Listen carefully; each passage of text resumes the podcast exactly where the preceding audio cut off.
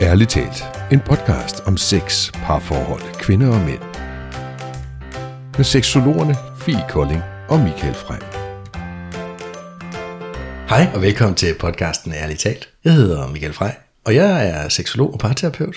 Og det er du også, Fie. Mm, det er jeg. Hej Fie. Hej Michael. Den skønne Fie Kolding. Jeg er her igen. igen igen.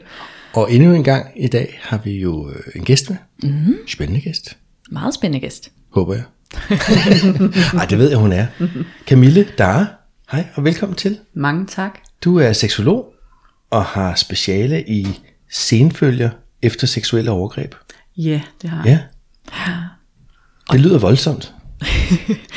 På en eller anden måde. Ja, det, øh, det tror jeg også de fleste synes, og samtidig så er der jo 10% i vores samfund, der har været udsat for seksuelle overgreb eller krænkelser, inden vi er blevet 18 år. Så der er faktisk rigtig mange af os, der har problemer ind i vores intimitet og seksualitet i voksenlivet, øh, mm. uden at gøre noget ved det. Og det synes jeg er ærgerligt, og det er også derfor, da du skrev, så tænker jeg, nu er jeg bare klar til at se, om jeg kan sige til folk, de kan få det bedre. Gå til ja. en seksolog, ikke nødvendigvis mig, men gå ind og få noget hjælp, øh, fordi der er hjælp at hente til at få en bedre intimitet og seksualitet. Okay, 10 procent, det er meget. Ja, det er det. Det er Men det er meget. faktisk vores Ja. ja. forskningsstatistik. Og nu sagde du lige, inden man er fyldt 18 år, det vil sige, så det er hos børn, altså overgreb, øh, ja, under de 18 år, du har specialiseret dig i, og de Ja. konsekvenser, det kan have med intimitet og seksualitet osv. Ja, op gennem livet. ja, Wow, det er en dyb en, ja. kan man ikke? Så det er, det er det, jeg arbejder med hele tiden. Voksne mennesker, som før de blev 18, har været udsat for overgreb. Og hvis jeg lige skal starte med sådan lidt ubehagelig statistik, nu lige Ja, lad, langt lad os starte det. med at være død ubehagelig. Ja, men så kan man sige, hvis vi siger, det er 10% plus mørketal, Mm.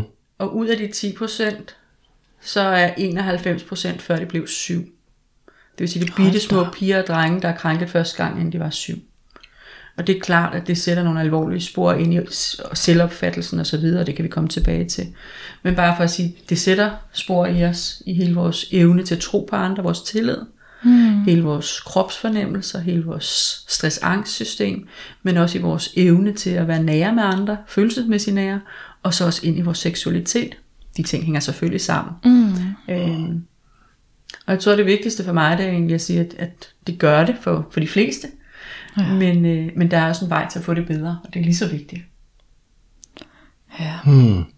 Hvis nu at vi kunne starte sådan helt, sådan, øh, jeg har lyst til at kalde det ordbogsagtigt, mm. men det her med sådan at få fundet ud af, hvis nu man lytter med, for eksempel, og kan sådan mærke, åh, det, der aktiveres et eller andet mig, men jeg er faktisk lidt usikker på, om jeg hører med i de her 10%. Ja.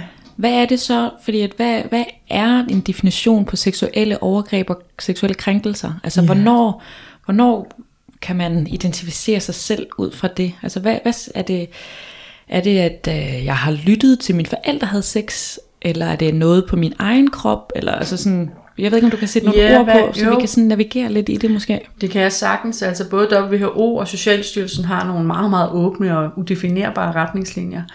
Øh, vi går ind meget specifikt og beskriver det og siger, at den ene del, det er der, hvor at du har tøj på, og der ikke er berøring, men du bliver hele tiden objektiviseret som et objekt.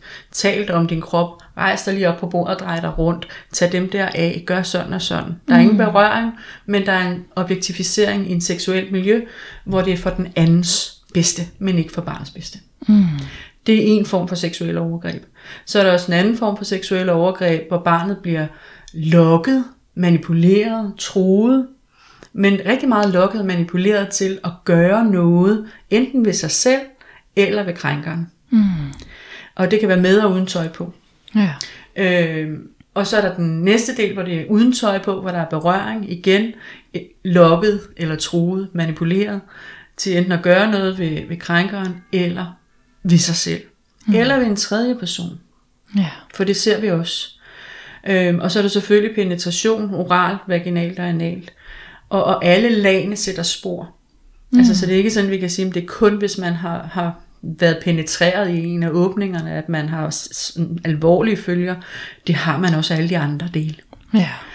Øhm, og så har vi en tendens til at negligere det, det man har været udsat for, men det ændrer ikke på, at sporene er der. Og det er nok fordi, det, det er sådan ubehageligt, og kan det passe? Og jeg tror også, en af de ting, jeg, jeg ofte sidder med, når jeg sidder i terapien, det er, at, øhm, at noget af det var rart. Mm. Når vi snakker fysisk vold og psykisk vold, så er det en til en ubehageligt. Ja. når vi snakker seksuel vold, så er det ofte blandet med, med omsorg. Altså noget har været rart, her blev jeg set, her var der rar berøring, vi kan alle sammen godt lide blid berøring. Mm. Øh, og så var der lige noget, der, der var lidt mærkeligt, eller skamfuldt. Og inden man er syv, har man ikke et sprog ind i feltet. Nej. Så når de kommer som voksne, så har de rigtig tit i tvivl, om de overhovedet passer ind på instituttet. Ja. Skal jeg komme her? Jeg er ikke sikker på, at jeg har ude for rigtige overgreb, og jeg sådan, der er ikke noget, der er forkert overgreb. Hvis der er sat spor i dig, og det er ubehageligt ind i dig, så har du været udsat for et overgreb eller en krænkelse, som ja. har en betydning. Ja, for jeg har også hørt nogen, som måske har været lidt ældre end syv år, men altså som ja. har været lidt ældre, som i hvert fald også har talt ind i den her med, at der måske også var et nydelseselement. Ja. Altså sådan, og det kan jo være sådan noget med, at jamen, jeg blev berørt på min klitoris, Ja. og derfor fik jeg måske en orgasme, Ja. men jeg havde faktisk ikke lyst til at være i det, eller, Ja. men, men min krop kunne Ja. lide det, men jeg kunne ikke lide det. Altså den der sådan, det paradoks i det, Ja. som jeg tænker kan for mange også være rigtig skamfuldt. Det er rigtig skamfuldt, og man kan sige, at en ting er, at man måske har fået orgasme eller udløsning. Øhm, jeg, jeg tror jeg lige vil starte med at sige, både mænd og kvinder krænker. Den skal vi lige have slået fast. Det er ikke kun mandlige krænker, Nej. der er også kvindelige krænker. Og vi kan se, at to tredjedel er voksne, der krænker, og en tredjedel er børn, ældre børn, der krænker yngre børn. Ja. Ikke? Og begge køn bliver krænket. Det er også vigtigt for mig at sige, at både drenge og piger bliver udsat for seksuelle overgreb. Ja. Fordi der er også en stor blindhed på det, at der er en tendens til, at det er piger, der bliver krænket, og det er mænd, der krænker. Og det er forkert. Ja. Altså, vi kan se, at det, det ikke er det. Altså, vi kan se, at der er en større bredde, og det skal vi have en åbenhed ind i. Mm. Sådan at alle har brug, eller har mod på at, at dele, at det her har jeg været udsat for. Øhm, og så sidder jeg lige og tænker, hvad var det, du spurgte om, fordi der var noget, jeg skulle tilbage til. Jeg sagde bare det her med, at det må være meget, altså det kan være forbundet med meget skam for rigtig Yes. mange, den her med, at der har været noget nydelsesfuldt. Ja, for rigtig mange har der været noget nydelsesfuldt, alt efter hvad krænkertype man har været udsat af. Men når der er noget nydelsesfuldt, og der også er noget skamfuldt, mm. så bliver det ambivalent ind i mennesket. Ja. Øh, det er rart at få opmærksomheden. Det er rart med almindelig god berøring. Og en del af det med at blive stimuleret på klitoris, nu lige det eksempel, Ja. du tog, det kan godt være lidt rart, men for, for børn og yngre, i hvert fald under teenagealderen, så er det ofte for overvældende for Ja. kropssystemet. At man over teenagealderen og begynder at have drive, som jo er en anden seksualitet, når man kommer i puberteten og er ældre end barneseksualiteten, så kan det være endnu mere øh, komplekst i virkeligheden. Mm. Øh, men vi ser både yngre børn og teenagebørn op efter selv opsøge krænkeren også. Så har vi lige det element ind over os. Der var noget nydelse. Jeg har selv opsøgt det. Mm. Og så var der også noget skam og noget, jeg, jeg ikke kan være med og ikke kan finde ud af. Ja. Og det kan tit senere blive til, den der kobling kunne senere blive til, at hver eneste gang, jeg så får orgasme eller udløsning, så føler jeg skam. Og skam er så invaderende, som det overhovedet kan være. Ikke? Ja, for det er jo næsten det, det næste, den der sådan, at hvis at man, nu kan jeg sådan identificere sådan, okay, det kan jeg godt se, det har jeg måske oplevet, eller, åh, oh, det vækker det her i mig, eller altså, Ja. så man ligesom kan være sådan, okay, det, det kan jeg godt ikke genkende mm. til. Men så er spørgsmålet jo næsten den her med de her senfølger, eller Michael, du ser også konsekvenser, altså det der Ja, sådan, hvilken der? betydning kan det have, mm. hvis jeg har haft sådan nogle oplevelser i Ja. min barndom, Ja. i mit voksenliv.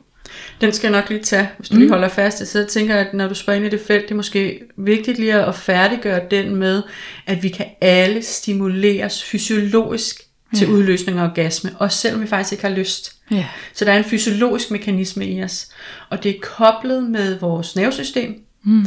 Så hvis vi bliver så bange, at vi dissocierer, Ja. så er det vores parasympatiske nervesystem, det er der, hvor vi kollapser. Og hvis der er ikke kollapstilstand inden i os, så kommer der ud øget blodgennemstrømning til vores kønsorganer.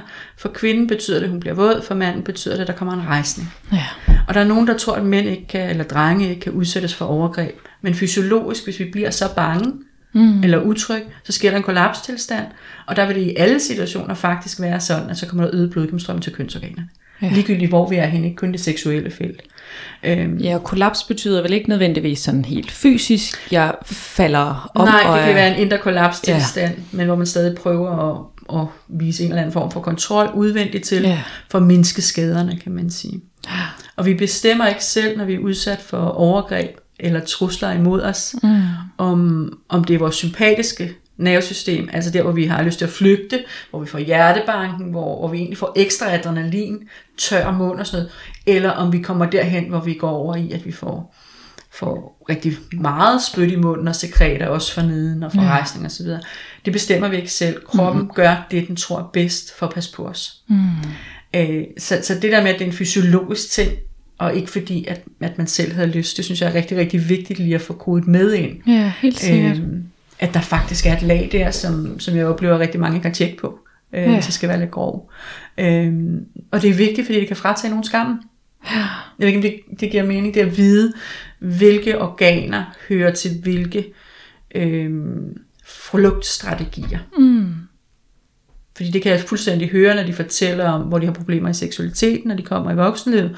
Så når jeg hører tilbage til deres overgreb, så kan jeg fuldstændig høre, om du har problemer der, men det hænger 100% sammen med Ja. det, du blev udsat for, dine reaktioner dengang. Det er så den måde, du vil reagere senere hen også. Mm. Så de konsekvenser, det har for at komme tilbage til spørgsmålet. Ja.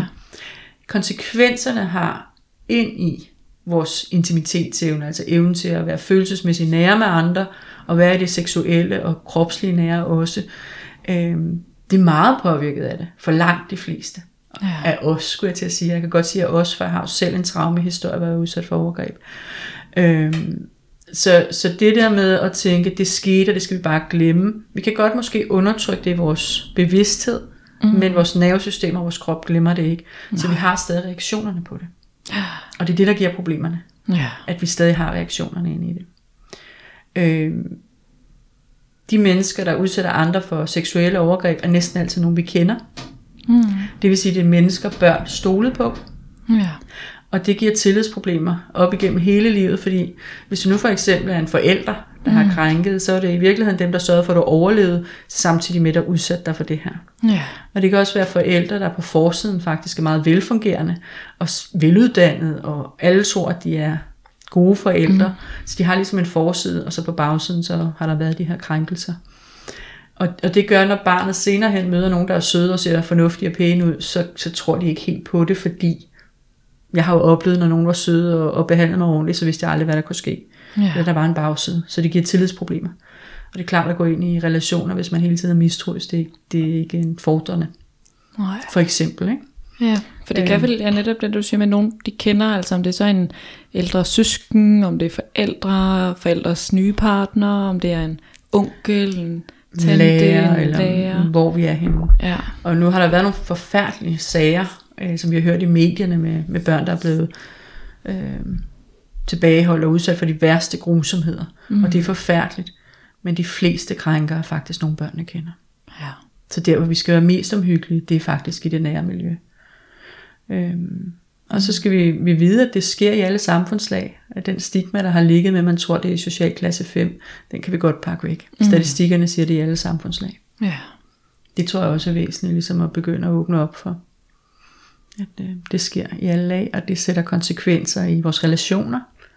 Altså vores evne til at indgå i, i nære relationer, partnerrelationer. Hvad forventer vi? Hvad tør vi? Hvordan går vi ind i det felt? Øhm, og, og tror det der med at forstå, at de børn, der bliver udsat for seksuelle overgreb, vokser ofte, ikke altid vel, men ofte op i, øhm, i, i familier, hvor der er følelsesmæssig knaphed. Giver det mening? Mm. Altså man kan jo godt være rigtig dygtig til mange, mange ting, og have mange evner som voksen, men at man ikke selv kan mærke sine følelser, balancere sine følelser og udtrykke dem, og på den måde er børnene også vokset op i miljøer og hjem, hvor det følelsesmæssigt ikke er noget, de har nemt ved. Ja. Og hvis man skal gå ind i en intimitet og seksualitet med en partner, så er det altså en fordel, at man kan udtrykke, hvad man kan lide og ikke lide. Ja. Det er også en fordel, at man kan, kan, kan udtrykke rigtig mange forskellige ting og bevæge sig. Øh, og, og noget af det ene det stivner andet. eller kollapser. Eller... Stivner og kollapser hvad der ligger. Men hele det der udtryk, hvad føler jeg er rart og ikke rart. Mm. Øh, hvornår bliver jeg vred, hvornår bliver jeg ked af det, hvornår bliver det ene og det andet. Hvis man har trænet at lukke ned, mm. i stedet for at udtrykke sig, så har partneren heller ikke en chance for at afkode en. Mm. Så, så det, jeg ved ikke, om vi kan begynde at høre nogle af de der lag, det ligger ind i. Ja. Øhm, så, så det tror jeg, vi skal være meget opmærksom på, at når der er seksuelle overgreb, så er der næsten altid også følelsesmæssig knaphed. Øhm, og, og det giver nogle udfordringer, at man ud over det ikke er blevet samreguleret. Tit har man ikke sagt det til nogen. Har man sagt det, er man ofte blevet tysset, Ja. fordi det er skamfuldt for en familie. Altså, Ja. det er skamfuldt, at der er nogen, der har krænket, så barnet skal tie stille. Enten at man bare blev ignoreret, eller ikke troet på, eller decideret Ja. har fået at vide, at, at man skal tie stille. Ikke? ja. Og det er jo så det, der gør, at barnet så ligesom lærer, okay, men jeg må ikke, alt det her mærker, det, det skal jeg lukke ned for. Ja, og det er jo så den konsekvens, jeg har som voksen, også at jamen, jeg har jo aldrig lært at være i det. Jeg har jo lært at lukke ned. Ja. Så den der med at kunne, altså sådan evne det som voksen. Ja, og det bliver en overlevelsesmekanisme at lave en aflukning fra, fra intellektet og ned til kroppen. Øh, det nogen kalder dissociation, altså man sapper Ja. ud af sig selv eller ind i sig selv. Øh, og det giver problemer, hvis man gør det hver gang, man skal være sammen seksuelt. Man kan mm. måske godt fysisk præstere, hvis jeg må kalde det det. Ja. Øh, men det er det, man kan. Man kan fysisk gå ind i det rum, men det at dybt connecte, det kan man ikke, fordi mennesket lidt er forsvundet. Øh, så der kommer en fysisk handling, men den dybere kontakt følelsesmæssigt, den er måske ikke eksisterende. Mm. Øh, og hvis man skaber kontakt mellem intellektet og kroppen og følelserne, som jo er det, de fleste gør, når vi har et berigende seksualliv. Ja. Det er det, vi gør, de fleste af os. Ikke? Øh, men hvis de går derind, så, så kan der ligge en stor frygt for, hvad kommer der så mere op? Mm. Og der kommer ofte mere op, og det er det, der, er- der tit er, er faretroende. Fordi hvis man siger, at man har bygget nogle beskyttelseslag op, nu kan jeg ikke se, jeg, jeg sidder her og laver nogle beskyttelseslag foran mig. Hvis man for at beskytte sig som barn har lavet nogle beskyttelseslag, Ja. øh, for at folk ikke kunne se, hvordan jeg havde det, og ingen måtte vide det her om mig, fordi så det er mig, der er klam. Jo, det, er jo ikke, Ja. det er jo ikke den, der har krænket mig, det er jo mig, der er klam og forkert. Det bliver sådan en internaliseret følelse, så selvværdet kan jeg også begynde at høre. Ikke? Mm. at det er der faktisk ikke særlig meget af. Mm. Øh, men har man lavet de her lag op, og man så i det seksuelle intime tager nogle af lagene ned, så kommer der ofte flashback. Og flashback, det er simpelthen oplevelser, af det jeg blev udsat for en gang. Ja. Så, så jeg ser tit, at jo mere tryg man bliver ved et menneske, Mm. så, så åbner der sig faktisk også noget af det ubehagelige. Ja. Øh, og så kommer der flashback, og flashback det er ikke kun visuelt, det var meget fint, hvis det var billeder, som folk tror, eller mm. nogen tror. Øh, men det er lugtene fra den gang, det er følelserne af nøjagtigt, hvad der blev gjort fra mig, det er smerten, det er, altså, det er alle sanselag. Ubehag, ja. Ja, også det følelsesmæssige overvældende. Altså, man ikke rummede dengang, det er på en eller anden måde lukket ned i en boks, og når så kommer mere tillid, så kommer flashbackene, og det er helvede på jorden i nutiden. Og forestil jer, at hver gang man så går ind i det intime rum, så kommer der bare flashback på besøg. ja. Og Det kan være nok til, at man undgår gå derind. Så, flashback kan vel også være lidt, øh, eller det er sådan, jeg omformulerer lige til et spørgsmål i stedet. ja, endelig. Er det sådan, øh, er det det samme som det, som mange også omtaler som trigger? Altså den der med, Triggeren er aktiveringen. det er aktiveringen. Aktiveringen er det der, der åbner ind til flashbackene. Så man kan Okay. sige en trigger. Jeg kan bruge et meget øh, simpelt eksempel fra mig selv, at øh, jeg triggede på skæg. Skæg. Mm. Jeg ved ikke, om I ved, hvor mange mænd, der har skæg. Ret mange. Så mere skal end jeg har Nej, nej, du er, stumper. du er heldig, fordi okay, det ikke er så langt. Det er godt, godt, godt. Ja. Nej, så et det der med, at øh, jeg har overhovedet ikke haft nogen trigger i mange år, fordi det bare var fortrængt. Mit var holdt nede, det var simpelthen dissocieret væk fra mig. Og i det øjeblik, jeg så bliver, jeg bliver rigtig syg med PTSD, og så begynder at blive mere åbent. Mm. Jeg bliver nok syg, fordi jeg har undertrykt så længe, tænker jeg. ikke. Øh, mm. Så bliver der mere åbent ind i mit system, og så hver gang jeg går ud og handler, så kommer jeg tilbage og er hammerne dårlig og har flashback, og jeg fatter ingenting. Som i mm. ingenting. Jeg tænkte, det var da utroligt. Det fungerer okay herhjemme efterhånden. Hvad ja. sker der, når jeg går ud og handler? Og stille og roligt i den terapeutiske proces, jeg var i, så fandt jeg ud af, at mænd med skæg, altså, og det var der altså mange af, Ja. de er aktiveret som en trigger, så hver gang der var en mand med skæg, så åbnede det til min flashback. Ja. Følelsesmæssig ubehag, følelsesmæssige gamle følelser, der væltede op, eller billeder, eller Ja. lugte. Ja. Ja. Altså, det kan også være klamme lugte. Det er jo et menneske, man ikke selv har valgt, og for mig er det voksne, der har jo krænket mig, jeg bare var et barn. Ikke? Altså, det er jo så ulækkert.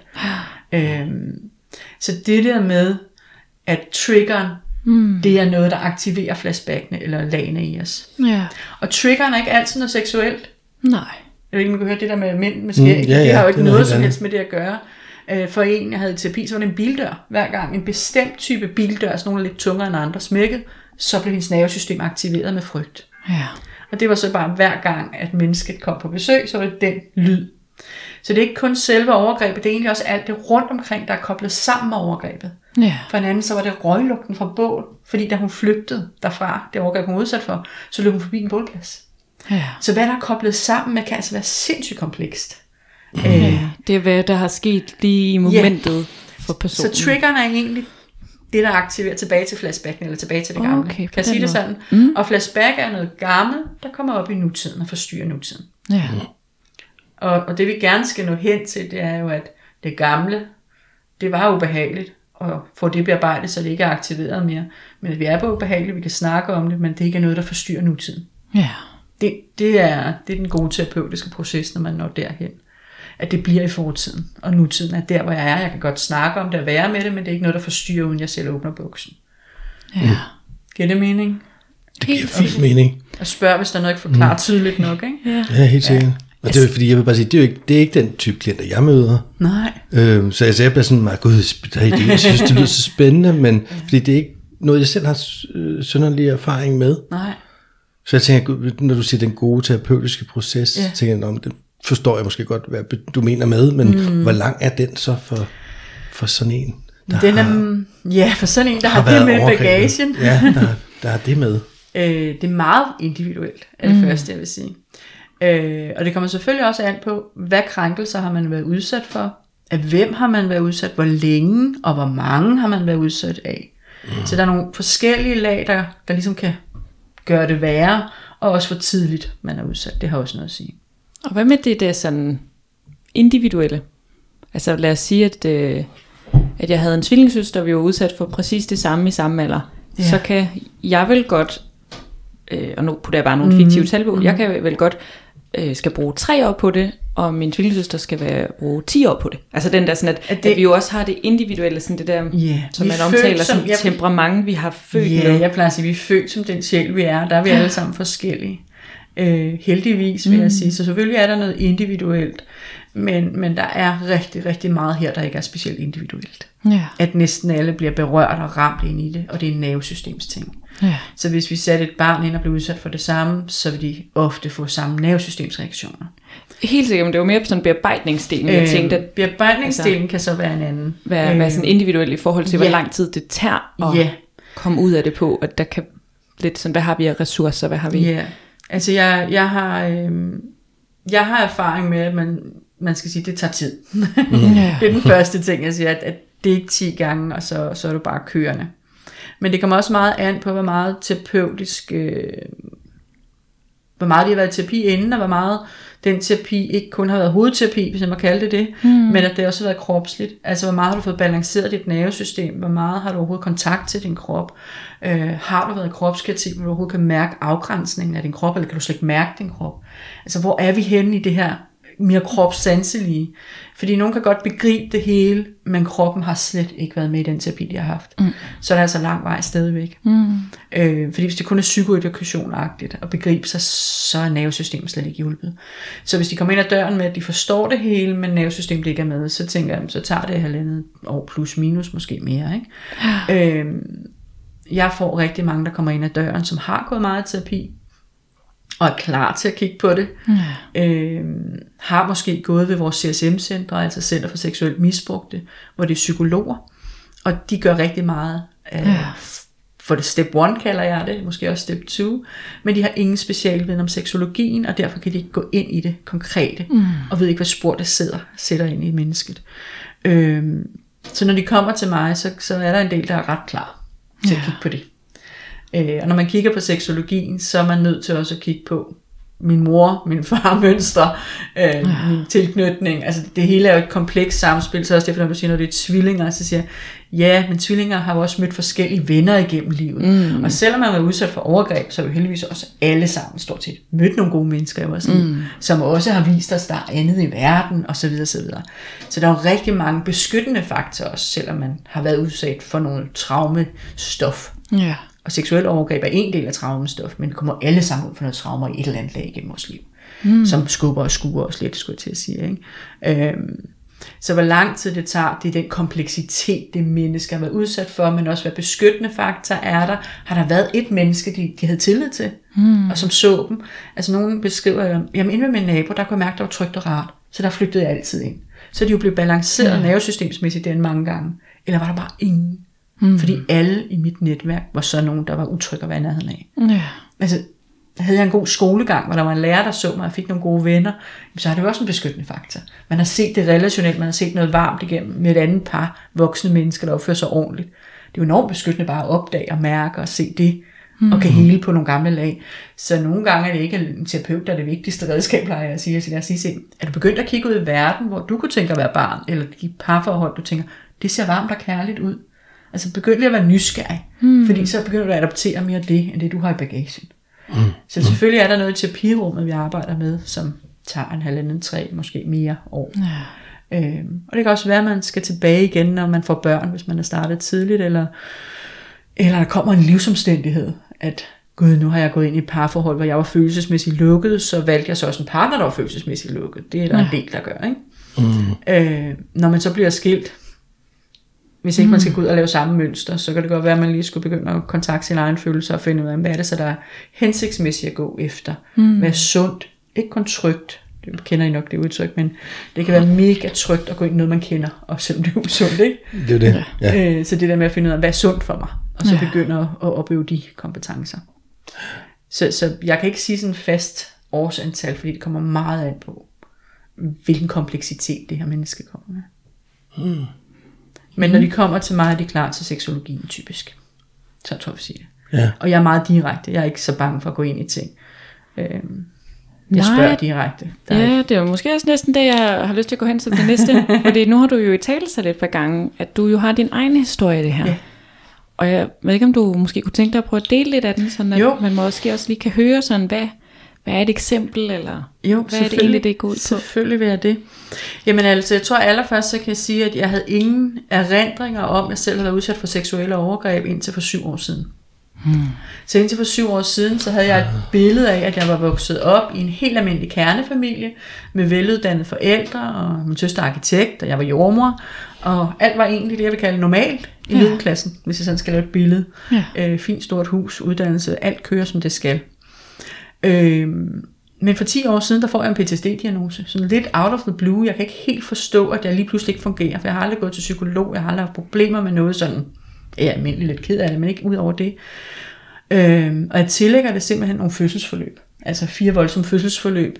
At det må være det, jeg ikke har kunne tåle. Så du er mor til fire? Altså, så det er Nej, din, eller øh, på det, fødegangen på fødegang. Okay. Altså tillægger det simpelthen en faglig stressreaktion. Mm, det må. Øhm, og får en PTSD-diagnose og, og starter sig selvstændigt, fordi jeg tænker, så skal jeg ikke stå i liv-død situation på fødegangen. Og det er ikke fordi, der er mange af dem, men de er der ind imellem, og jeg har ikke mm. lyst til at aktivere mit nervesystem, når jeg har en PTSD. Ja. Og det er posttraumatisk stress-syndrom, ikke? Det mm. jeg ikke kender, det er en efterreaktion. Og så tænker jeg ikke mere over det. Men jeg blev ved med ikke helt at kunne rejse mig. Jeg blev ved med ikke at kunne få det godt igen og få min energi tilbage. Jeg kunne slet ikke forstå, at man kunne leve helt naturligt, hvis man kan kalde det det, mm. op til midt 30'erne og aldrig have mangel på energi og overskud, for så ikke at kunne rejse sig helt. ja. Øhm, og så for syv år siden, der er jeg blevet skilt, og jeg har boet alene i et års tid, og bor i et meget, meget dejligt bofællesskab. Og så begynder flashbackene bare at vælte igennem. Altså jeg får simpelthen fysisk og følelsesmæssig og visuelle flashback. Jeg får så mange smæk, at jeg simpelthen kommer til at ligge og krampe som en anden epileptiker. Det er så voldsomt. Følelsesmæssigt og fysisk. Mm. Øh, og jeg kan slet ikke begribe, at alt, hvad jeg har troet på hele mit liv, det er løgn. Mm. Det er den følelse, jeg får. Jeg kan, jeg kan slet ikke, altså det er så overvældende. Øhm, og jeg er krænket nært på, nu vil jeg ikke lige sige, hvem det er, det er sådan noget med, Mm. jeg tænker, så kan man selv tænke videre. Nogle mm. nære omsorgspersoner, kan jeg kalde det her. Mm. Øhm, og, det, og det gør, at, at hele min verden vælter. Altså fordi alt, hvad jeg har troet på, det, det, det skal op til revision. Ja. Øhm, og så starter jeg i terapi, jeg er jordmor, og jeg ved godt, at det her, det giver videre, hvis ikke jeg rydder op. Ja. Ikke nødvendigvis overgrebene, men mine mønstre i forhold til det. Mm. Fordi man har rigtig meget om tilknytning og sådan noget som jordmor og familiedannelse. Ja. Så jeg er godt klar over, at jeg skal i terapi, så mine egne børn ikke får nogle af mine mønstre. Eller får færrest muligt af mine mønstre med sig. Og jeg var ret tilpasset. Øh, det kan jeg jo godt se i dag. Jeg var forholdsvis tilpasset og nedlukket. Øhm, så jeg starter i terapi, og øhm, ligegyldigt hvor jeg går hen, så går de udenom det seksuelle. Og det, det irriterer mig, fordi jeg var jordmor, og som jordmor har man faktisk seksualiteten som en sund, naturlig del af parforhold og livscyklus. Ja. Og vant til at rådgive og vejlede andre i det. Øhm, så, så jeg spørger ligesom til det her ligegyldigt, hvor jeg kommer hen, både ved psykologer og psykoterapeuter, og de er sådan, ah, det er ikke lige mit domæne, jeg går også til seksologer, og når de så hører min historie, så er den for voldsom til, at de tager røre ved den. Hmm. Så jeg kommer ind i sådan en afmagtssituation, og tænker, hvor går jeg så hen? Mm. Jeg har prøvet det officielle system, jeg har prøvet det private system, jeg har prøvet dem, der ligesom burde have forstand på det her, og ingen af dem har rigtig mod på at røre ved det. Mm. Så det var sådan lidt, nå. Og, og det blev så min vej til at tænke, så må jeg tage en seksologuddannelse. Ja. Og specialisere mig i feltet. øhm, og man kan sige det sådan, jeg har været udsat af, af en krænker, der var sadistisk krænkende, og krænkertyper er meget forskellige. Jeg tror, mange har et billede af pædofile, der er nænsomme og manipulerende, men det er ikke dem, der er flest af, tror jeg, øh, når vi kigger statistisk. Øh, de er selvfølgelig en del, men jeg har været udsat for sadistiske krænkelser. Altså en, der er nærmest tæt på frygten. Ja. Ikke? Så det været fys på Ja, for frygten i mine øjne. frygt, altså på din frygt. Ja. ja. øh, fra jeg er 5 til jeg er 13, så jeg har en ret massiv krænkelseshistorie. Så den ene del, jeg har været krænket, det har simpelthen været sadistiske, hmm. seksuelle overgreb på mig som barn af en voksen. Og den anden, der krænkede mig, har været mere manipulerende, end noget jeg skulle gøre ved vedkommende. Okay. Øh, og det her, jeg ved ikke, om jeg lige skal lave en trigger warning, fordi det er klamt, men jeg tænker, det kan måske give et lille billede af, hvad man kan være udsat for. Mm. Øh, tænker I, det vil være fint nok, hvis der lige er lavet en trigger-del? Ja, nu, nu ved man, at hvis det, det er for overvældende at høre, så, så trykker man lige slut. Ja, det tænker jeg, men, men fordi faktisk ikke forestille, hvad kan man være lukket til. Ja. Men hvis man for eksempel er vok- lukket, manipuleret til, tvunget til, det kan være mange forskellige lag, at man oralt skal tilfredsstille en voksen. Hmm. Jeg ved ikke, om I kan forestille jer den afsky, vemmelse, altså klamhed, der kan være. Ja. Og en ting er at skulle gøre det ved en kvinde, det er voldsomt, voldsomt, voldsomt. Og ved en mand kan man nærmest have følelsen af, at man skal dø, fordi man ikke kan få luft. Ja. Øh, så det kunne være noget af det, man kan være udsat for. Mm. Bare for sådan at give et eksempel. Og de fleste er altså udsat for mere end syv ting, forskellige ting med krænkelser. Okay, det er deroppe om, altså Ja. ja. det er mange Ja, forskellige elementer. forskellige elementer, man er udsat for. Mm. Øhm, så, så jeg har ligesom flere forskellige måder at have været krænket på, og det har været helt fraspaltet min, min personlighed, kan man sige. ikke? Jeg slet Ja. ikke vidste det. Men det har haft en betydning for mig, i forhold til at have haft lukket helt ned for min feminitet, øh, og have valgt mennesker tæt på mig, som også var lukket ned følelsesmæssigt. Ja. Ikke mine venner og mine øh, veninder, men min partner. Ja. Ikke? Fordi jeg ikke selv kunne andet. Så det er ikke et, et pegen på dem, men det var bare det, var jeg mest tryg i. Ja. Ja. Øhm, og det er klart, så, så får man ikke den intimitet, der egentlig er det, der giver et, et godt seksualliv også, og en åbenhed. Og jeg havde heller ikke erfaring med, at jeg kunne dele, og har ikke lært de, de, de elementer, kan man sige. Og det er jo sjovt, lige inden du gik i gang med din egen historie, så du, der sad med et spørgsmål, som du faktisk svarede på. Bare- Jeg har bare lyst til at, at gentage det, jeg havde i hovedet. Fordi mit spørgsmål gik egentlig på, øh, om, om man kunne du ved, øh, have noget i kroppen, altså have noget siddende, yeah. nogle, nogle senfølger, som du ikke var bevidst om, du Ja, havde. ja. Altså, og du ikke vidste rigtigt, hvor de kom fra. Man Masser. kan måske se sig selv være følelsesmæssigt utilgængelig, eller hvis man lige genkender det, så gud, kan det være, men ja, men du svarede jo faktisk, at du vidste det først for syv år siden, så, så det var svaret, at ja, det kan man godt. Ja. Altså hvis der var nogen, der havde spurgt mig for, for otte år siden, så vil jeg sige, at jeg kommer fra en helt normal med familie, og alt er godt og fint. Ja, ja. Det er faktisk det, vi har sagt. Min mand har en god stilling, jeg har en fornuftig stilling, og alt fungerer, to dejlige børn. Altså, og jeg ville slet ikke have tænkt, der var noget, der ikke var, som det skulle være. Det er jo det, der er så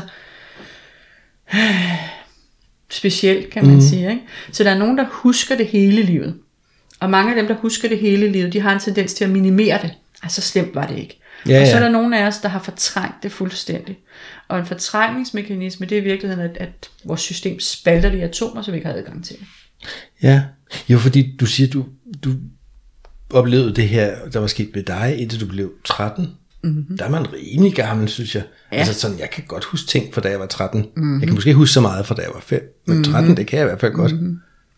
Så, så jeg synes, det er sådan ret syret på en eller anden måde, at, at systemet kan lugte så meget ja. ude, at du faktisk først for syv år siden ja. kom til at huske det igen. Ja. Og, Vildt. og vi ser tit, at der, hvor det er voldsomt, så er det en, en, en fraspaltning eller, eller en, en fortrængningsmekanisme, der går Ja. i gang for at beskytte sindet. Ikke? Ja. Øh, så det fortæller også noget om, hvor, hvor voldsomt det har været for barnesindet. Hvor overvældende det har været for barnesindet. Ja, ja, ja. Kan man sige det sådan? Men det kan man godt. Jeg tænker faktisk, at vores fortrængningsmekanisme, at delvis er der også for, at, at lige, fordi det er en for voldsom ting at. Ja. at begribe på én gang. Ja. Så nu skubber vi det lige ud, og så på et senere tidspunkt lukker vi lidt af gang ind. Ja, Men jamen, hos dig blev det jo all in lige pludselig. Altså, det lød Ja, det til, det blev du fik all in. hele pakken. Ja, både og, Eller fordi hvad? det første, der ligesom kom øh, til mig, der, det er faktisk en krænkelse, hvor jeg er omkring 13 år. Altså der er ret stor, den første krænkelse, der ligesom vælter igennem mit system, der er faktisk ret gammel. Ja. Mm. Og så tænker jeg i mit sind, og det her det er sådan en beskyttende tanke, når jeg kigger tilbage, Nå, men han er nok gået forkert, han var nok fuld, og det var nok, altså, gået forkert, han skulle gå ind til en anden. Det var bare taget en forkert dør, ikke? Nu lå der et barn, i stedet for en voksen. Mm. Altså, det var, mm. sådan be, begyndte jeg at bygge historier, om da det første kom op. Nå, men det må vi kunne snakke om, og jeg har bare lige brug for at sige det, og så er det det. Det var mine første tanker. Mm, mm. Ikke? Så, så sindet har det også med, som du siger, at tage lidt ud af gangen. Men det var i sig selv voldsomt. Og så jo mere, jo længere tid der er gået, så er der kommet både voldsommere ting til, sådan rent hvad jeg har været udsat for, men også tidligere. Ja. Ja. Okay, ja, så på den måde fik du lidt ind ad gangen. Ja, det gjorde jeg, og jeg, jeg, jeg tror, hvis jeg havde fået det hele på en gang, så blev jeg psykotisk. Ja. Altså, så, eller ikke været her i dag, det ved jeg ikke. Men det er for voldsomt.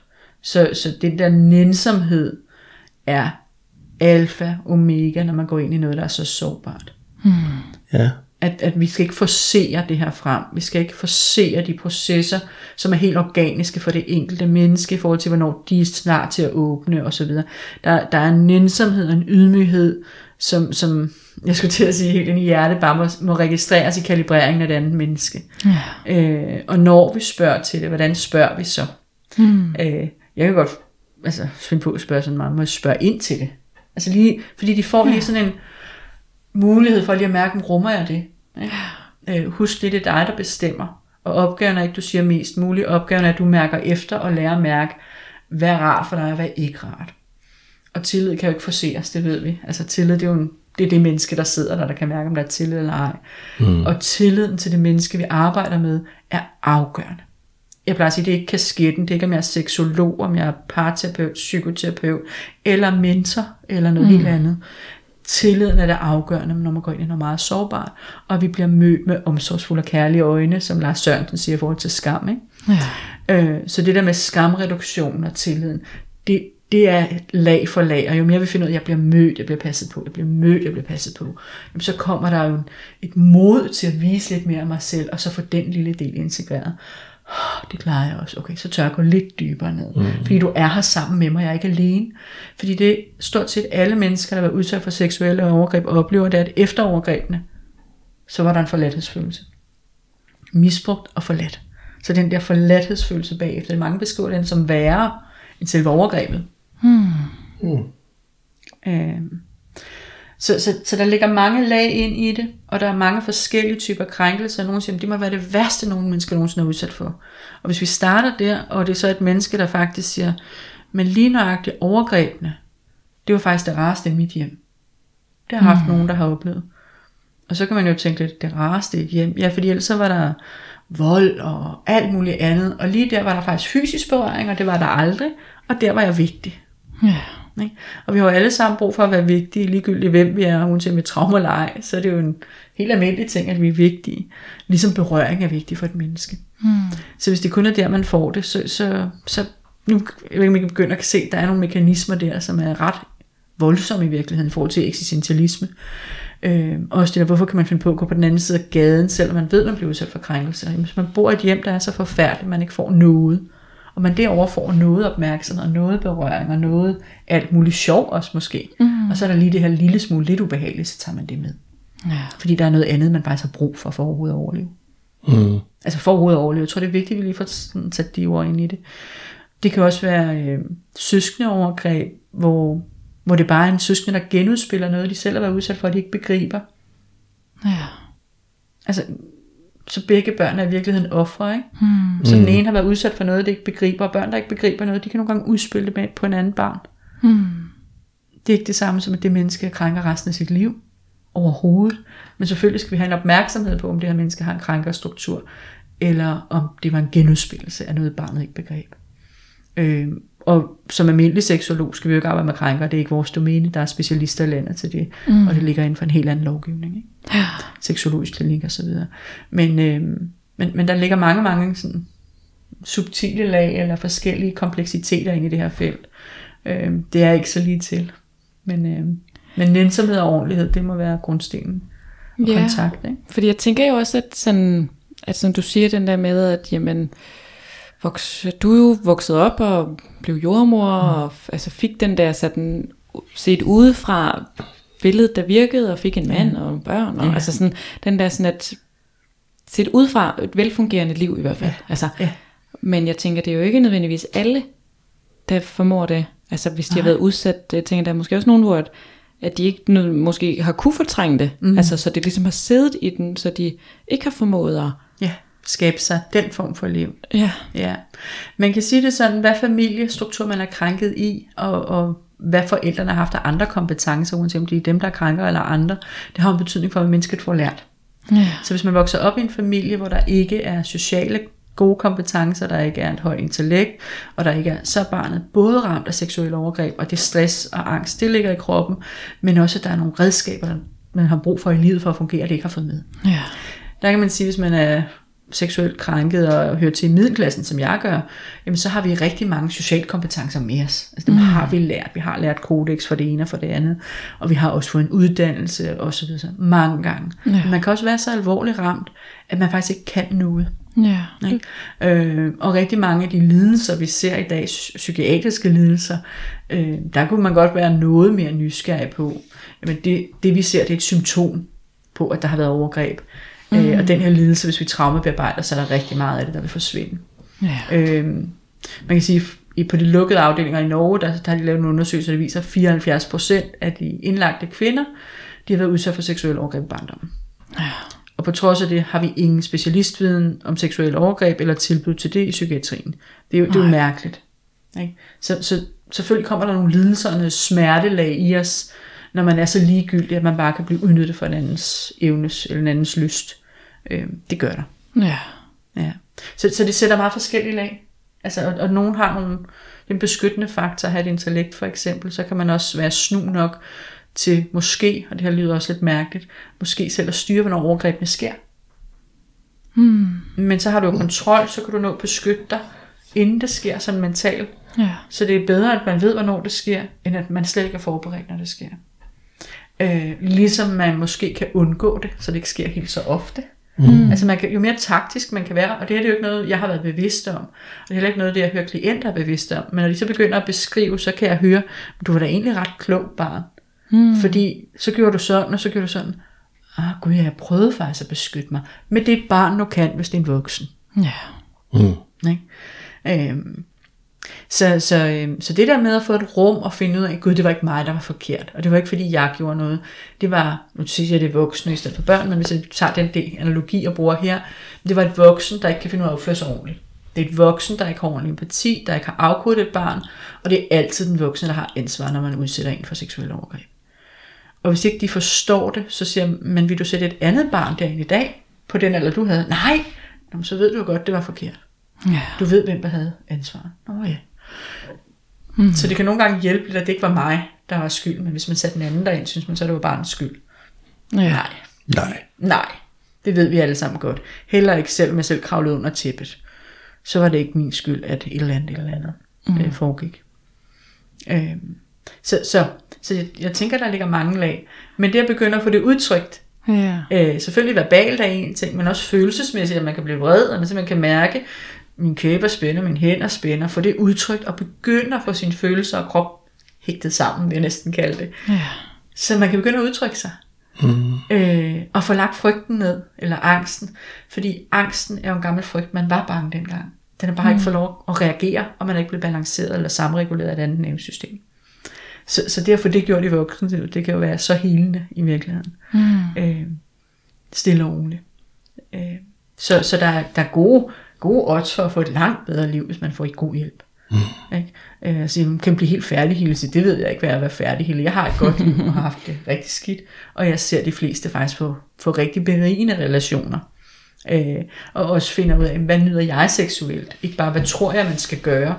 Fordi noget af det, jeg hører, det er, så tror de, de tror, man skal have sex for at være en parrelation, og de tror, at sexen kan være på en bestemt måde. Mm. Så de, de har ikke lært at mærke, hvad har jeg lyst til, og hvad har jeg ikke lyst til.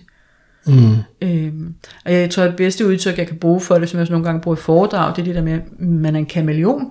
Så hvis man skifter partner, så har man bare den seksualitet, partneren har. Ja. Ikke? Mm. Og for, seksualiteten er også blevet forstyrret, inden den overhovedet begyndte at spire op nedefra. Mm. Og børneseksualiteten er en meget sansende oplevelsesdel, og slet ikke målrettet fokuseret. Og der har man ofte, næsten altid, det vil sige, der er altid mm. men næsten altid, så har man ikke fået du- dualitetsparne lært i barndommen. Det vil sige, man kan ikke har ikke lært at kende forskel på tvang og omsorg, eller passiv og aktiv. Øh, lyst og ulyst. Og det, det kan I høre, det er jo elementer, der er en helt almindelig seksualitet. Mm. Øh, og, og meget, meget vigtige ting at have, have lært, at det er ikke mudret sammen, men faktisk to forskellige ting. Og har man ikke lært det i barndommen af sine forældre, som er dem, der skulle have lært en det, ja, så kan man så lære det i voksenlivet, så man kan begynde at mærke, at jamen, hvis du ikke behandler mig ordentligt, selvom det så også er omsorg, så er det faktisk uordentligt. Og det siger jeg nej tak til. Men så kan man simpelthen have sådan en slør, hvor man ikke kan skille, hvad der er rigtigt og forkert og ordentligt over for mig. Ikke? Mm. Så man kan sagtens rydde op i det, men selvfølgelig er det lidt proces i at få ryddet op i det. Ja. Altså jeg sidder sådan og tænker lidt sådan, at nu har vi jo øh, både snakket lidt ind i det her med, hvad, hvad indebærer det at, at være udsat for de her ting her? Hvad kunne det være? Hvad er det for nogle senfølger, nogle konsekvenser, det kan have op igennem voksenlivet? Øh, men også at snakke lidt ind i det her med, hvad kan vi få ud af det, hvis vi faktisk går ind og arbejder med det? Men der er lidt sådan en vinkel, jeg måske håber, vi også lige kunne nå at snakke lidt ind i, som måske er den her sådan, øhm, hvis man er pårørende til en, og det kan jo være, at man, øh, altså det kan både være, hvis man er mor eller far til barnet, som er været udsat for, for et, et andet menneske, eller hvis at jeg som voksen finder ud af, at det her det er min partner oplevet, eller mm. jeg ved ikke, om du sådan har noget i forhold til det her med at være pårørende eller jo, til altså? Hvordan, hvordan skal man gribe det an, hvis det er, at jeg kan se det her, eller oplever, eller har fornemmelser, eller hvad, hvad kan man sådan gøre, hvis nu man for eksempel lytter med, og er sådan, mm. åh, det, det kan jeg sådan lidt fornemme, at det kender jeg altså en, eller... Jeg synes faktisk tit, jeg hører, at det er de pårørende, der, der opdager mest, og de ved det inden mennesket til det højt. Ja. Altså, det er rigtig tit, når de kommer, øh, hvis ikke de har sagt det til partneren, og senere i forløbet kommer til at sige det til partneren, så siger partneren, det havde jeg gættet for 20 ja. år siden. Ja.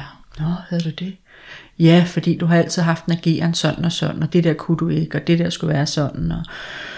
Altså, der har været noget, der har været en lille smule mm, mærkeligt for partneren måske, og de har respekteret det og accepteret det, men, men, men der ligger nogle lag der. Sådan mm. er det for nogle partner, de ved det faktisk godt. Ja. Sådan underbevidst, eller der er et eller andet. Fordi du har været anderledes end alle andre, jeg har været sammen med, kunne være sådan et udtryk. Ikke? Mm. Øhm, og hvad man så skal gøre, fordi man kan ikke forsere noget, mennesket ikke er klar til, men man kan godt sige, ej, jeg så lige en udsendelse, eller jeg hørte en podcast, hvad ærligt mm. talt, øh, i går, om det og det og det.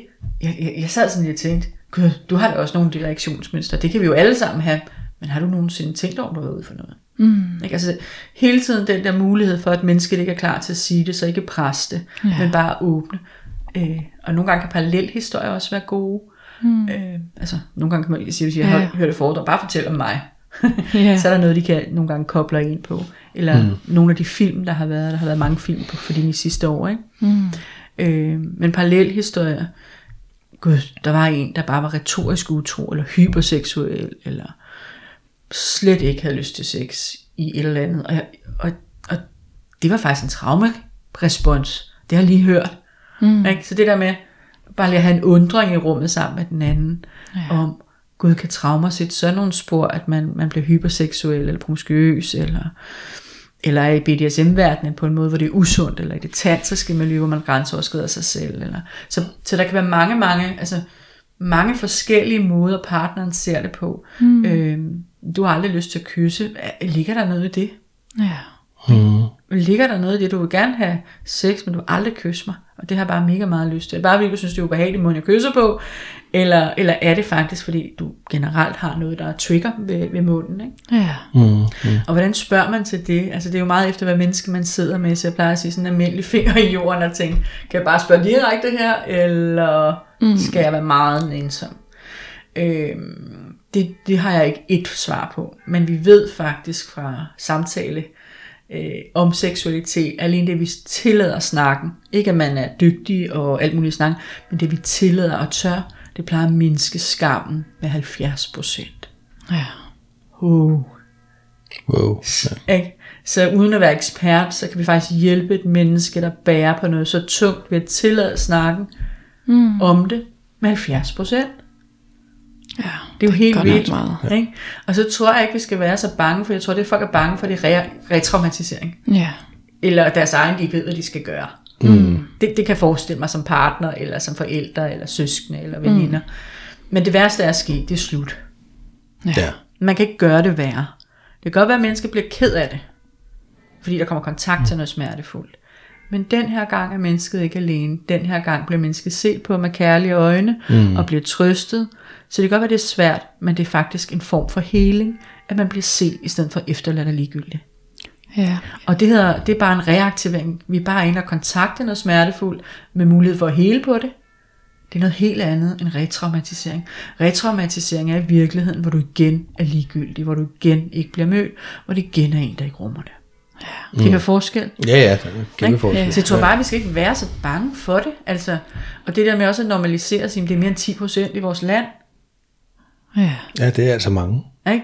Og så undrer vi os over, at der er så mange, der mistrives, men vi kobler det slet ikke. Øh, måske kunne vi lige starte med at kigge på, på noget af det, vi godt ved, og så begynde at sætte ind der. Og vi ved jo, så alkohol og alt muligt andet giver problemer, men, men 10 procent plus mørketal, dem der ikke selv ved det, eller ikke kobler det, det er altså mange. Ja. Men det, så er jeg jo ikke alene. Giver det mening? Mm. Så er skam lidt mindre. Det vil sige, at det sidder på stykker mm. i hver klasse. Det gør det jo. Ja, 1 ud af 10, altså. Ja. Og så kan er det- en 20-30 elever. Altså, Så I kender også ret mange, ikke? uden at vide det, igennem jeres netværk, igennem det ene og det andet. Mm. Og så har jeg selvfølgelig en meget voldsom historie, og det kan også være mindre, man har udsat for noget lidt mindre, men, men det sætter altid spor. Ja. Ikke? Ja. Og det at tale om det og få noget frem i lyset, det ved vi jo er skamreducerende. Mm. Ikke? Så, så, så vi kan alle sammen gøre noget. Selvfølgelig. Vi kan alle sammen gøre noget ind i feltet. Ved at normalisere det, og ved at begynde at snakke om det, og også ved at lære vores børn og unge mennesker, at, man må ikke røres på den måde, man skal selv have lyst, og hvad er, hvad er grænser. Vi kan sagtens lave ordentlig seksualundervisning, som lærer børnene om det her, ligesom alkohol og vold. Men det har man ikke valgt endnu, desværre. Men det håber jeg jo kommer. Ikke? Ja. Også så man kan lære det følelsesmæssige og, og det kropslige berøring. Hvad er rar berøring, og hvad er ikke rar berøring. Mm. Øhm, og, og noget af det, som, som jeg arbejder meget med, det kropslige, det er, øhm, få, få din krop tilbage, så den ikke tilhører en krænker. Ja. Ikke? Og det hedder heller ikke min krænker. Det hedder, der var en, der udsatte mig for. Fordi mm. det er ikke noget, det hører ikke til i mig. Jeg ved ikke, om det giver mening. Jo, det kan jeg godt se. Øh, og det er udsat, og det er vold. Ja. Øh, så hele vores sprogbrug ind i det, har også en betydning. Øh, det er klart, altså, som en sagde, vil du sige, hvis det er vold, så er det mundvold i stedet for oral sex. Ja tak, sagde jeg så. Vi mangler faktisk et sprog, der adskiller noget, man ikke selv har været med til at synes var fint, men det der faktisk er rart med et menneske, man synes, det er dejligt at være sammen med. Mm. Fordi det kan jo være fysisk den samme ting, der sker. Ja. Jeg ikke, om det giver mening. Jo. Ikke? Det er fysisk den samme handling, men herover var det vold med et menneske, jeg ikke brød mig om, eller i hvert fald ikke på den måde. Og herover er det faktisk en dyb kontakt, hvor jeg synes, det er lækkert og frækt, og vækker min lyst, og hvad der ellers skal være. Mm. Så vi mangler også et sprog, der adskiller det lidt, men det er at turde spørge, det er at turde sige, her er rummet. Øh, det er at sige, der er hjælp at hente. Øh, der er landsforeningen Spor, som er sådan et netværk, hvor man kan melde sig ind på Facebook, øh, så man kan begynde at se, at andre mennesker har de samme senfølger som en selv. Der er ikke så meget med seksualiteten derinde, men der kommer mere og mere. Øh, så har vi Center for Seksuelt Misbrug, der hvor man kan henvende sig. Jeg er nødt til at sige, at der er to år ventetid plus minus. Mm. Så når man ligger helt ned og har det skidt, så er det desværre sådan, det er. Psykologhjælp, og så er der også private, ligesom os, kan man sige. Ikke? Ja. Øh, så, så, så spørg, snak om det, rum det. Øh, og det man ikke rummer, det er også okay at sige, gud det er for voldsomt til at rumme det, det er jeg ked af. Det må man gerne sige. Vi skal ikke rumme og høre det hele alle sammen. Mm. Men alene det, man kan tåle at være med noget af det, det er fint. Så lad være lyve. Hvis du ikke kan rumme det, så sig det. Hvis du bliver ked af det, så vis det. Ja. Øh, fordi mennesket har lukket ned for følelserne, og at andre viser følelserne, der hører til, så kan de faktisk begynde at genkende dem ind i sig selv. Ja. Jeg tror, det der med ikke at være så bange for det, det er måske det vigtigste. Jeg ved ikke, om det giver mening. Mm. Helt sikkert. Det giver helt sikkert mening. Mm. Øh, nu svarede du næsten igen på et spørgsmål, jeg sad med. Fordi du snakkede om, om, om, om nogen, de var måske blev øh, hyperseksuelle og mm. gik kastes ud i BDSM mm. og andre særlige mm. aktiviteter, hvis vi kan kalde det sådan. Er det sådan en, et, et, en tendens, du ser, at har man været udsat for overgreb, har man også en tendens til at finde en det mere særpræget øh, seksualitet? Øh, Man kan, ja, man kan, man kan sige det sådan, man kan se, at, øh, jeg tror det er nemmest at starte med nervesystemet, og så tage den derover direkte. Mm. Fordi man kan faktisk se på nervesystemet, at nogen bliver meget, meget sensitive i deres hud, altså kan næsten ikke have berøring overhovedet, mm. det bliver simpelthen overvældende alt. Og andre, de kan, de kan ikke mærke sig, så de skal have noget, der er ret fast eller hårdt for at kunne mærke sig. mm. Og hvis man er nu for eksempel nervesystemsmæssigt, det er jo det er ikke noget, man selv bestemmer, Nej. er sådan, at alle sanser føles overvældende. Fra lugte til lyde til berøring. Så kan man jo godt forestille sig, hvis man, man synes, det er alt det er sådan sansende, at så er det rigtig, rigtig svært at være en seksualitet. Så lukker man måske mere ned for den. Ikke? Og hvis man slet ikke kan mærke sig, og hele tiden skal fyldes op af en anden, altså man kan bruge sex som, og ikke at mærke sig selv. Ja. Det, det er en meget regulær måde. Jeg mærker den anden mere end mig selv. Mm. Det kan være et, et, et take ind i det. Og jeg skal faktisk mærkes ret, altså det skal være ret fast og kontant for at overhovedet mærke mig. Mm. Så kan man sige, så kan man komme længere ud på vipperne. Kan man kalde det det? Mm. Så, så det er ikke fordi, altså alle seksualiteter er, er i min verden rigtig, rigtig velkommen. Øh, og vi kan ikke se, at et menneske, der har været udsat for seksuelle overgreb, har en bestemt seksualitet. Så når nogen kobler det, så tænker jeg, hvor ved du det fra? Fordi jeg ser altså 25 forskellige eller 48 forskellige seksualiteter. Men vi kan godt se, at der er en tendens til, at man er lidt længere ude på vipperne. Mm. Så, så hvis vi nu for eksempel tager øh, BDSM-verdenen som et eksempel, så kan det jo være det mest helende for sådan et menneske, og det kan også være retraumatiserende. Mm. Så der er, ikke, der er ikke sådan en, det er rigtigt eller forkert. Det er alene, går jeg ind i det felt, hvor jeg faktisk bliver respekteret, hvor jeg stille og roligt genudspiller nogle af mine overgreb måske, men opdager det det, der sker, for helet på det, og så flytter mig et andet sted hen, eller mm. er det her, hvor der faktisk er meget tydelige grænser i lyst og ulyst, hvad har jeg lyst til, hvad har jeg ikke lyst til, og de bliver overholdt, og alle de der ting, der kan ligge. I BDSM-verdenen er der jo på den måde nogle ofte tydelige rammer, mm. og hvis der så også er en god kontakt de mennesker imellem, så kan det være helende. Men hvis man ikke kan mærke sig selv, og går med til for meget, mm. altså mange har forsinket følelsesreaktioner, så det er først tre dage efter, man kan mærke, om det var rart eller ikke rart. Ja. Så i situationen kan den, man har BDSM-sex sammen med, heller ikke afkode en, fordi i situationen udtrykker man det ikke. Så kan det jo blive vældig retraumatiserende, så kan man være vedligeholdt i sådan en selvskadende cirkel, kan man sige. Mm. Ikke? Men det samme kan være i tantraverdenen. Nu har tantraverdenen været lidt forhærlet øh, i nogle år, øh, og tantraverdenen kan have lidt det samme, mm. at, at her kan man nogle gange begynde at få sin krop tilbage og mærke sig mere og mere, og man kan måske være mere med, fordi det er mere langsomt ofte.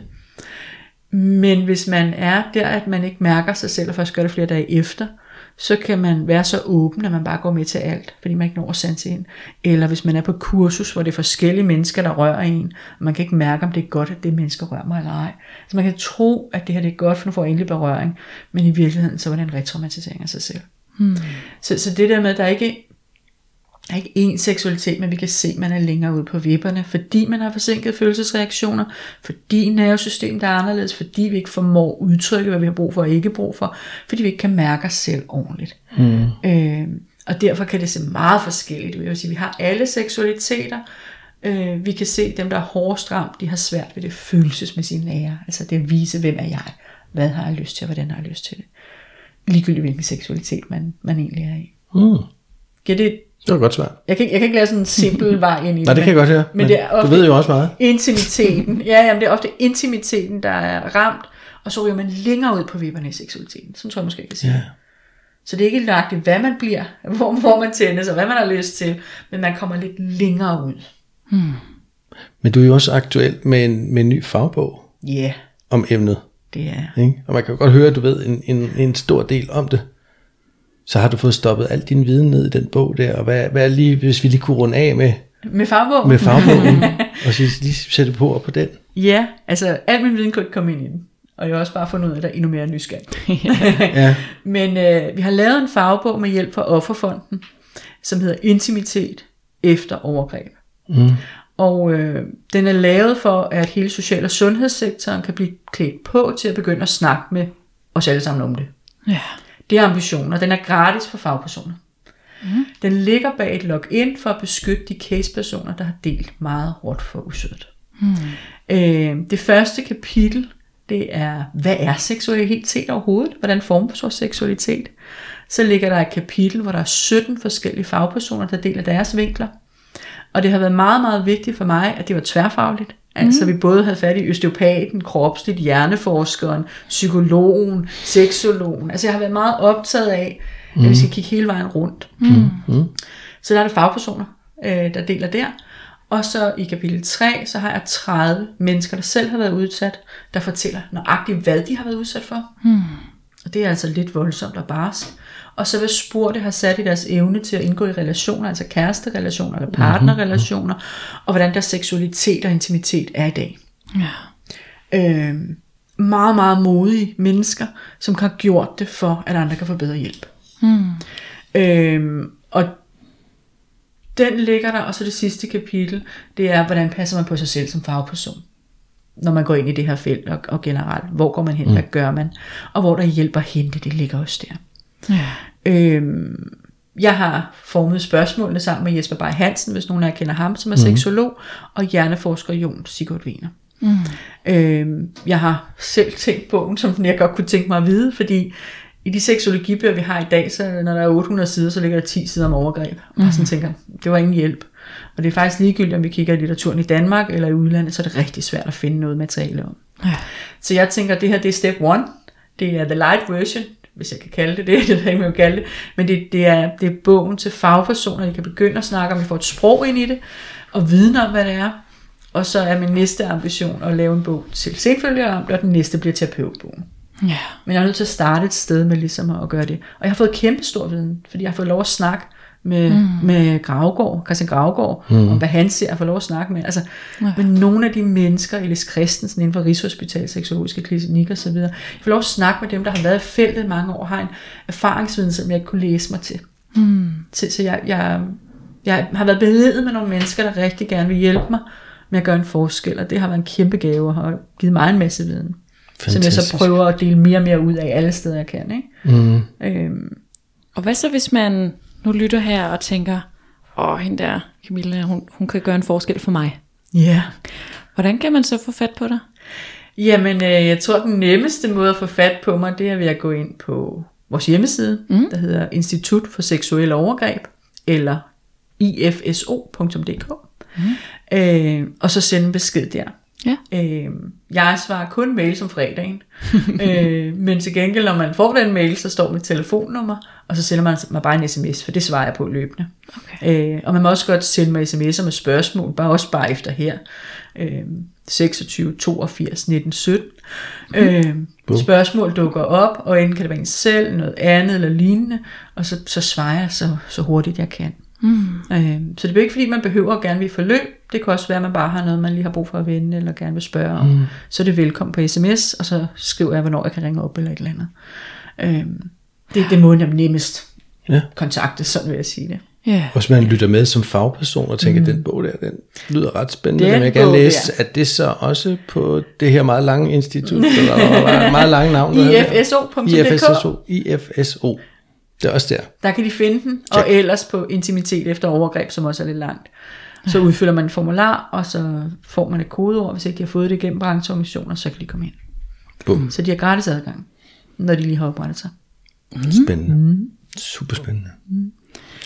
Ja, så det var jo et, et tungt emne, som du lavede med Michael at sige. Oh, ja. Det tungt. Og, og det har det jo været, men, men jeg synes også, det har været rigtig spændende. Og, og den der med sådan, øh, som du snakker lidt ind, den der med at få det bredt ud. Få det, Ja. Altså ikke være så bange for at tale ind i det. Ikke være bange for, åh, det er en tung podcast, den kan jeg ikke lige overskue at høre. Men, mm. men hør den med nysgerrighed. Hør den med hvad skal man sige, medfølenhed over for, for alle de 10%, som jo har været udsat for det. Og, altså, Ja, Så og ja. jeg, nå, for jeg vil sige, at jeg trods emnet er tungt, så, så synes jeg, det er enormt opløftende at så møde dig og høre din, øh, dig tale om det, og altså være sådan meget bevidst om tingene, og, og du, du ligner en, der har det godt nu. Jeg og, har det godt, og Altså, jeg- så der er lys forude, Ja, og det er det er jo et super dejligt eksempel, så Virkelig vigtigt, at vi får, får Ja. det forløb med også, at mm. godt være, at man er rigtig ramt i livet, men man kan få det rigtig godt. Ja. Altså, det, det er måske det vigtigste at få sagt, ikke? at ved at snakke om det, og ved at få det bearbejdet, så man få et rigtig godt liv. Mm. Øh, så det er ikke sådan en, om så er det sådan en dødsdom til, at man aldrig nogensinde kan noget. Tværtimod, Ja, præcis. tværtimod der er en vej til at få det bedre. Ikke? Øh, så ja, man kan få det godt, og jeg ser det hele tiden. og det er jo skide vigtigt at huske. Ja, det er det. Camille, Dara, tak fordi du havde lyst til at være med. Og øh, jeg vil lige bare sige tak for den her gang. Mm. Tak til dig, Fie. tak. Så Tak til jer, der lyttede med. Ja, Vi lyttes, øh, lyttes ved. om en øh, to ugers tid. Ja, det er rundt regnet. Tak. Kan I have det rigtig godt alle sammen? Hej hej. Hej.